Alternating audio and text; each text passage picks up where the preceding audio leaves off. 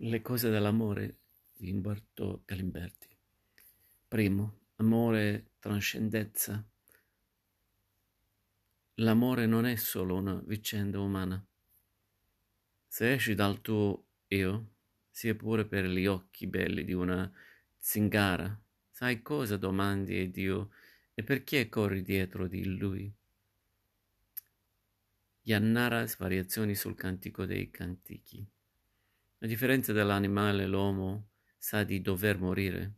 Questa consapevolezza lo obbliga al pensiero dell'ulteriorità che resta tale comunque la si pensi abitata, da Dio o dal nulla. Ciò fa del futuro l'incognita dell'uomo e la traccia nascosta della sua angoscia segreta.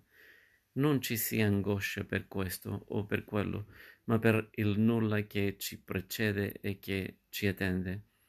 Ed essendoci il nulla all'ingresso e all'uscita della nostra vita, insopprimibile sorge la domanda che chiede il senso del nostro esistere, un esistere per nulla o per Dio.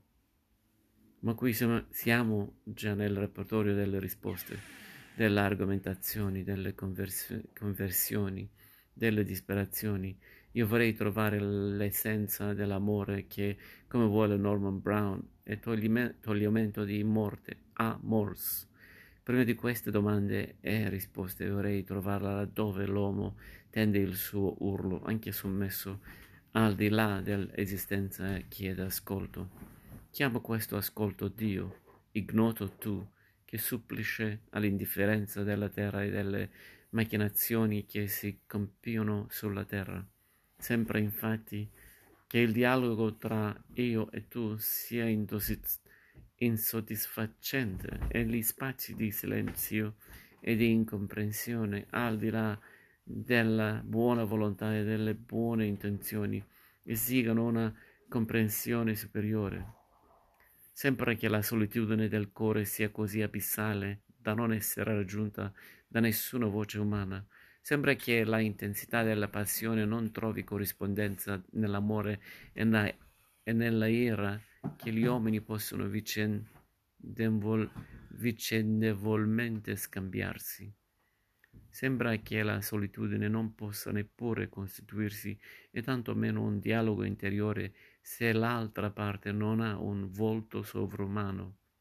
Sembra che la metafora dell'inconscio sia troppo povera che contenere quel patire che solo nei simboli religiosi trova l'altezza della sua iconografia. Sembra che la, le vette della mente non sappiano perché si protendano verso il cielo, se il cielo è vuoto, e neppure perché l'esilio a cui ci avvicina la disperazione possa essere immaginabile senza un inferno che ce lo prefiguri come corrispondenza immag, immaginifica dell'anima. Nell'atmosfera creata da queste inquiete domande tutte le parole che quotidianamente impieghiamo nel mondo rilevano la loro afasia. E allora solo l'amore con la vibrazione delle sue folgorazioni può favorire quel cedimento della mente che è necessario perché la roccaforte della ragione, a differenza del cuore, è incapace di sfiorare la verità senza possederla. Infatti, come scrive il teologo greco ortodosso Christos Yannaras, se ti sei innamorato una volta, sai ormai distinguere la vita da ciò che è supporto biologico o sentimentalismo. Sai ormai distinguere la vita dalla sopravvivenza. Sai che la sopravvivenza significa vita senza senso e sensibilità, una morte strisciante. Mangi il pane e non ti tieni in piedi, bevi acqua e non ti disseti, tocchi le cose e non le senti all'alto, annusi il fiore e il suo profumo non arriva alla tua anima. Se però l'amato è accanto a te, tutto improvvisamente risorge e la vita ti inonda con tale forza che ritieni il vaso di argilla della sua esistenza incapace a sostenerla, tale piena della vita è l'oros. Non parlo di sentimentalismi e di slanci mistici, mistici, ma della vita, che solo allora diventa reale e tangibile, come se fossero cadute. Squame dai tuoi occhi e tutto attorno a te si manifestasse per la prima volta, ogni suono venisse udito per la prima volta e il tanto fremesse di gioia alla prima percezione delle cose. Tale eros non è privilegio né dei virtuosi né dei saggi, è offerto a tutti con pari possibilità ed è la sola pregustazione del regno, il solo reale supermercato, superamento della morte, perché solo se esci dal tuo io, dal tuo io, sia pure per gli occhi belli di una zingara, sai cosa domandi a Dio e perché corri dietro di Lui.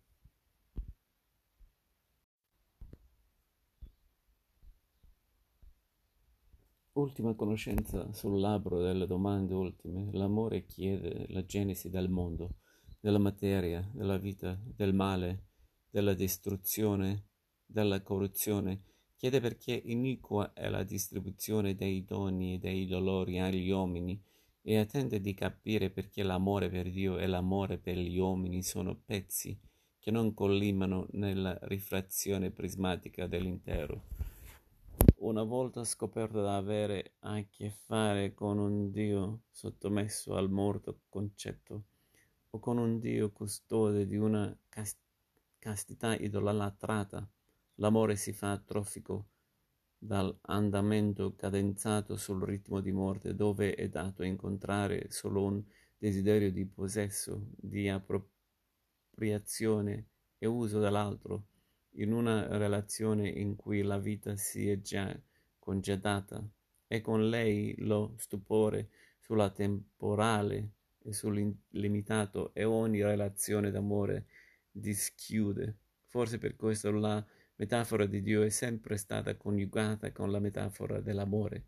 e non nel senso consolatorio di un Dio che ama gli uomini e gli uomini che amano Dio, ma nel senso che senza un raggio di trascendenza di cui Dio è la metafora, amore perde la sua forza e la sua capacità di leggere il mondo ai confini tra il corpo, corporeo e le, l'incorporeo. Amore abita la reciprocità dello sguardo, del sorriso, della voce, del gesto, del movimento. Un sorriso che non è contrazione ma offerta, un sguardo che apre insicuro la strada del desiderio in cui si riflette l'unicità dell'evento, una voce ma certa, in cui è tutta l'immediatezza sensibile, l'incarnazione della parola, un gesto in cui la grazia è che è, che è il ritmo della bellezza chiama tenerezza, mentre un movimento che accenna una timida disposizione di danza allude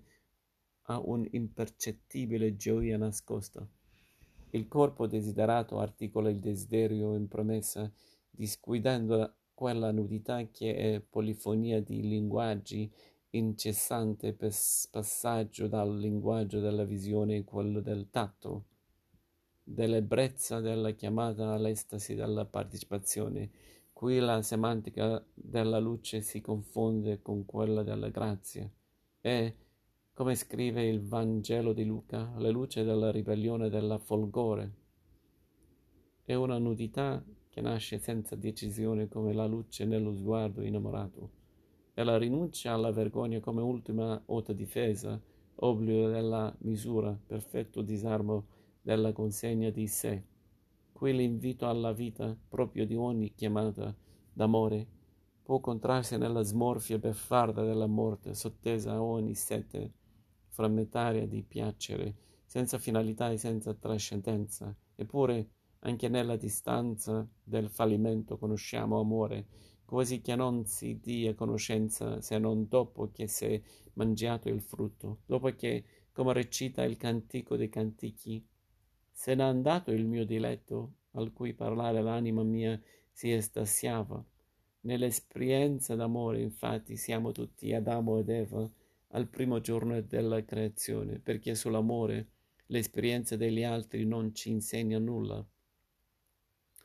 Non ci insegna che l'amore è il modo della vita e neppure che questo modo è sempre al di là delle possibilità della natura umana, spaccato di trascendenza e di ulteriorità irraggiunta in ogni compiuto atto d'amore, febbre del corpo nel suo cieco e tumultuoso bisogno di reciprocità, sete del viandante nella solitudine ardente del deserto, il piacere sessuale perpetua la natura, non gli individui, puro autoerotismo della natura, se un raggio di trascendenza non, se, non ne ferisce la tenebra, lasciando giungere quella chiamata che risveglia la carne dalla sua opacità e la costringe a cedere quella scintilla divina in cui è custodito il nostro nome, che solo l'altro, l'altro può, può chiamare Vieni mio diletto, usciamo alla campagna, pernottiamo nei villaggi, di buon mattino andremo nei vignetti, vedremo se gemma la vite, che sbocciano i fiori se fioriscono i melograni, là ti darò i miei amori. Ma non c'è accesso al vigneto per chi disgiunge le immagini di Dio dall'immagine di amore, per chi non conosce l'incarnazione, perché, come scrive Jaspers a commento dall'amore di Abelordo ed Eloisa, Dio non esiste per gli uomini come qualcosa di oggettivo che esprime le sue richieste e amministra la sua grazia. Dio è sempre e solo quel Dio che esiste per la singola esistenza e perciò ella usa e devota. La sua intenzione di voler seguire Abelardo persino all'inferno non significa che Abelardo sia il suo tuo Dio. Che tra Dio e Abelardo sceglierebbe Abelardo, ma che non può essere un vero Dio chi cercasse di separarla da Abelardo per un voto monastico. Non si tratta infatti da una sensualità selvaggia che per sua natura passa rapidamente e che è così forte di esigere immediata soddisfazione e neppure di un erotismo spiritualizzato, ma di un amore incondizionato e trascendente, in cui il cui tradimento costituirebbe una minaccia per l'esistenza che vedrebbe compromesso il suo rapporto con la trascendenza. Laddove smarrisce le tracce della trascendenza, l'esistenza di autonega ricade di su sé, su di sé, cosa tra la, le cose, senza rinvio, senza ulteriorità. Ma chi può aprire la via alla trascendenza se non l'amore?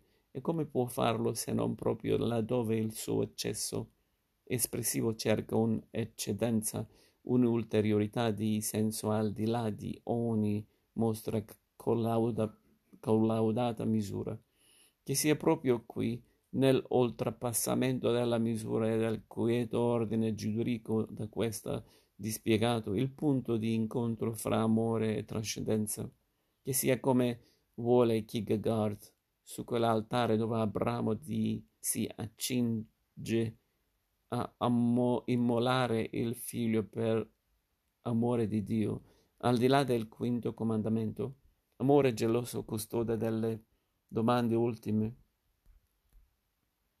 Custodisce forse anche la soluzione di questo enigma, un enigma dove l'amore vede il Dio il suo raggio di trascendenza e Dio vede l'amore la sua natura.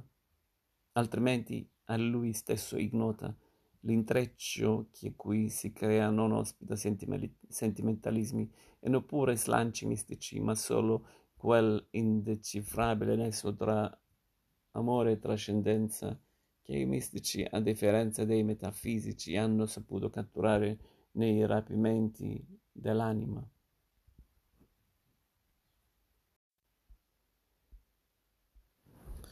Quando la nostra cultura era ordinata da categorie metafisiche, Dio era pensato come uno, come primo principio.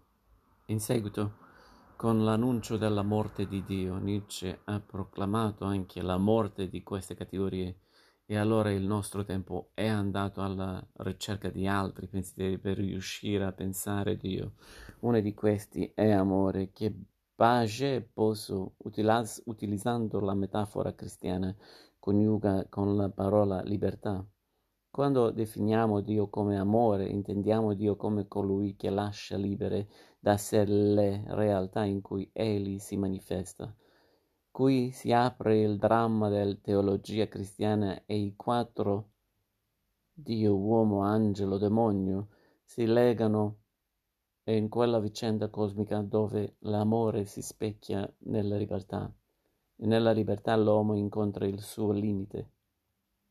Vertigine del pensiero a cui si può accedere solo se lasciamo alle spalle la nozione d'amore che abbiamo imparato tra le vicende umane, dove solitamente l'amore è coniugato con il processo e il possesso, coniugato con il possesso e il possesso con la custodia, per evitare a ognuno di noi lo spettacolo del limite che ogni gesto di libertà rivela come espressione della vita.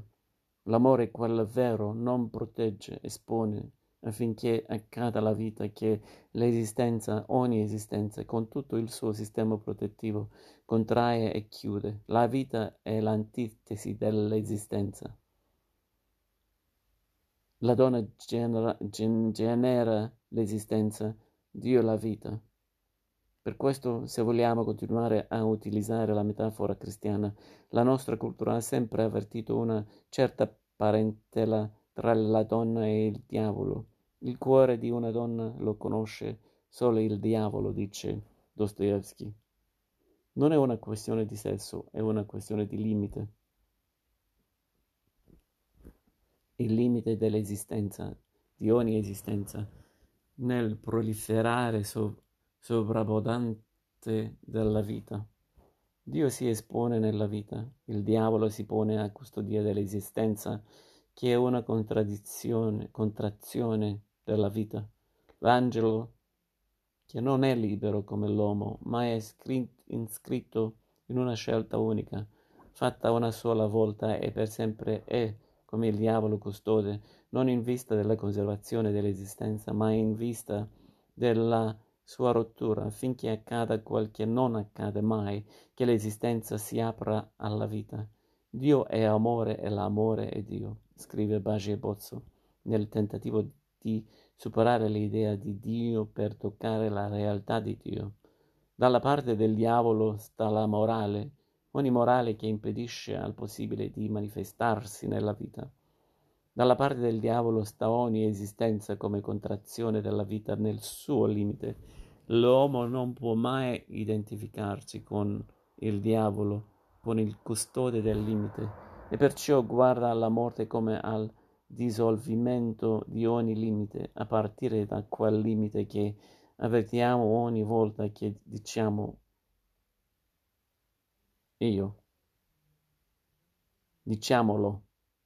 Per questo da sempre avvertiamo una certa parentela tra l'amore e la morte. In ogni gesto sessuale profondo c'è uno spasmo di morte, come perdita del io, come cedimento del limite. In questo senso la profondità sessuale è vicenda divina. Il diavolo non conosce il sesso come dissolvimento, ma il sesso come potenza, come dominio, come riaffermazione del io e del suo insopprimibile limite. La morte che identifica l'esistenza apre alla cosmicità. Nella morte non c'è senso, perché ogni senso è del io e quindi del diavolo che custodisce i confini dell'io. A dispetto di quella continua creazione che il nome di Dio, se vogliamo utilizzare il linguaggio della mistica, possiamo chiamare amore. E se amore si iscrivesse nella demolizione di tutte le forme storiche in cui la religione si è espressa, per aprirsi al di là della soggettività in cui la filosofia moderna ci ha recintato a partire da Cartesio, e se Nietzsche, con la proclamazione della morte di Dio, fosse il primo profeta di un nuovo modo di pensare Dio, al di là del soggetto, al di là dell'uno metafisico, al di là di tutti i recinti in cui le religioni l'hanno confinato per suggerimento del diavolo e con la pretesa di parlare in nome di Dio. Dio infatti si riconosce in tutti i nomi che gli vengono assegnati, perché ama l'accedere libero della vita, che nulla vuole e nulla giudica, perché, come dicono i mistici, semplicemente ama. E in ogni vicenda dell'uomo si ama, in ogni esistenza che si avvia verso il suo dissolvimento, fino all'ultima, quando con lei si chiuderà la storia e con la storia il limite, allora anche il diavolo troverà la sua dimora presso Dio. Qui le metafore religiose si intrecciano alle allusioni erotiche, in un crescendo che raggiunge quell'apice dove l'amore umano non può esprimersi se non in armonia con l'amore cosmico. Ciò significa che i nostri gesti creano armonia o disarmonia nell'universo e, dal gesto che compone, il gesto d'amore può diventare dissolvenza, non tanto di noi, ma del cosmo che non ci ignora. Il riferimento cosmico che accompagna il viaggio verso il richiamo della trascendenza evita la solitudine della carne e la risolu- riduzione dell'amore e cieca pulsione dove si agita il fondo animale dell'uomo. Educati a questo scenario della parola del, della scienza, che non ha risparmiato neanche le cose d'amore. Abbiamo detto addio al cielo e alla terra, addio all'armonia. La passione d'amore è stata sostituita dalla patologia e agli antichi poeti che cantavano le cose d'amore si sono sostituiti psicologi e sessologi che perseguono non la composizione dell'uomo con il cosmo, ma la pura e semplice soddisfazione di quello che ancora chiamano desiderio, dimenticando che il desiderio per quel che ancora la parola significano rimanda alle stelle, desidera.